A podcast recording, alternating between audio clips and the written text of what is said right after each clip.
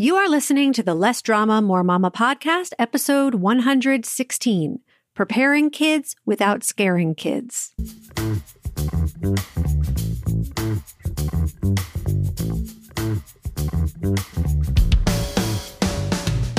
This is Less Drama, More Mama, the podcast for moms who want to feel calm, in control, and confident about how to handle anything life throws their way.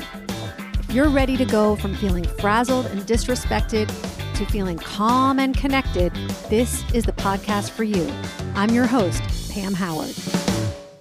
Hi, Mama. Welcome to the podcast. There is so much going on in the world right now. I mean, there's always a lot going on, but in 2020, it feels like the hits just keep on coming. so I wanted to do an episode on how to prepare our kids for adulthood and living independently in this big, wild world without scaring them and sending the message that they can't handle it.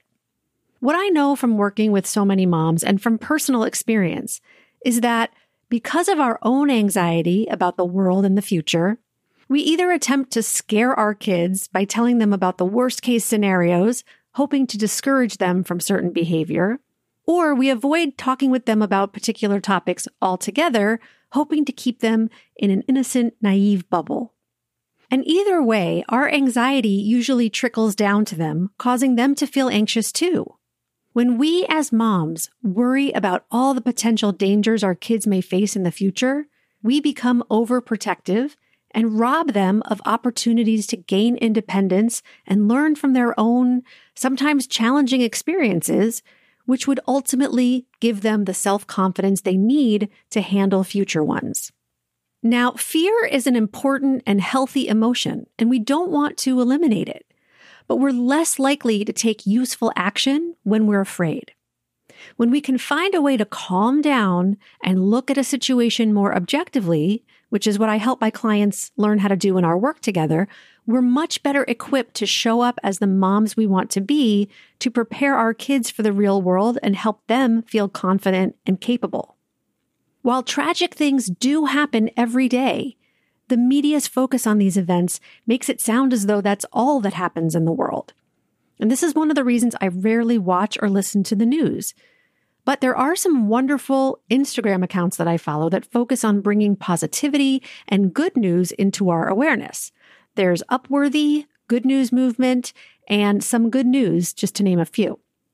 So we too can shift our focus from the bad things that sometimes happen in life to the behavior we can practice to stay safe in different situations.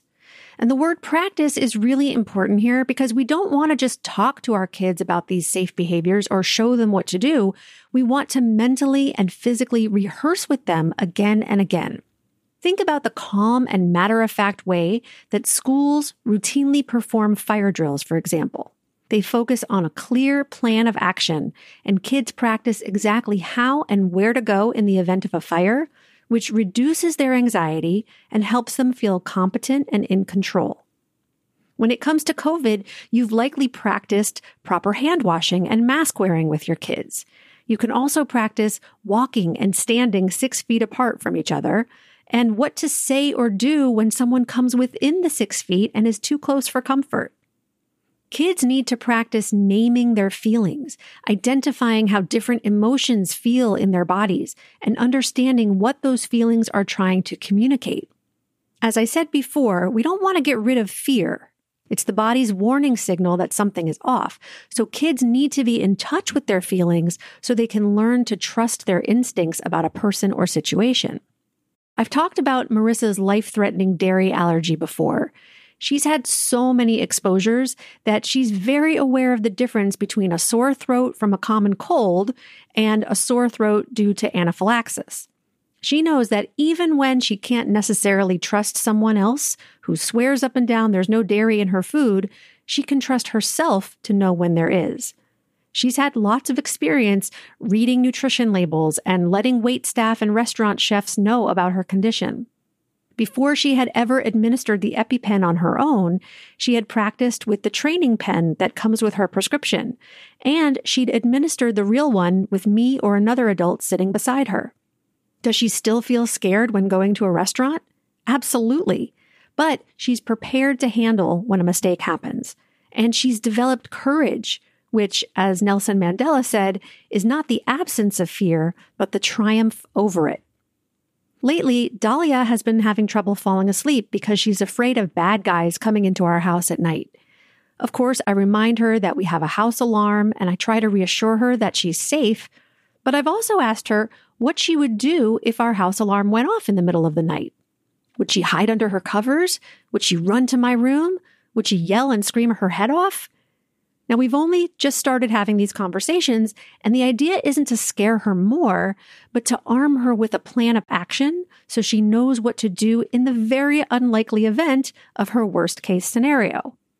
When practicing what to do or say in different situations, from staying safe in the parking lot and crossing the street to answering the phone or front door, do role plays or use stuffed animals and toys to act out different scenarios. Most teenagers prefer to just talk it out, if they want to talk at all, but it's important to have frequent conversations with them, even if it's uncomfortable for one or both of you, about their safety regarding sex, drugs and alcohol, dealing with peer pressure, online safety, and different relationships. Ideally, all kids should practice assertiveness skills saying no when they feel uneasy, and using a safe word or phrase that lets you know when they need help.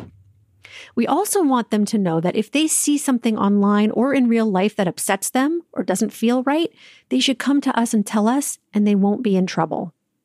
Now, obviously, the topic of personal safety is huge, but the main thing I want you to take away from this episode is that it's possible to prepare kids without scaring them, and it starts with you.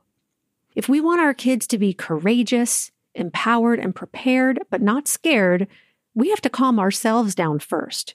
We have to think through our own worst case scenarios, focusing on what measures we can take to prevent them and how we would handle them if needed.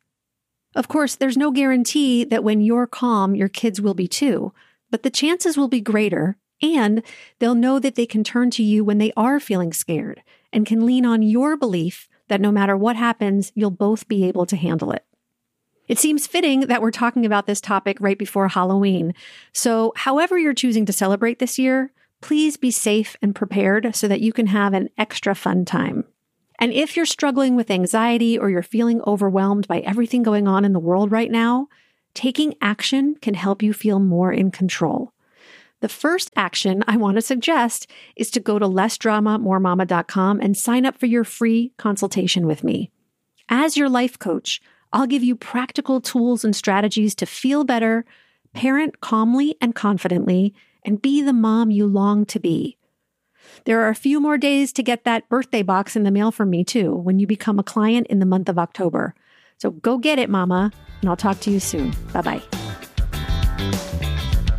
Thank you for listening to the Less Drama, More Mama podcast. If you liked this episode, please take a moment to write a quick review on iTunes and make sure you subscribe too so you never miss a show.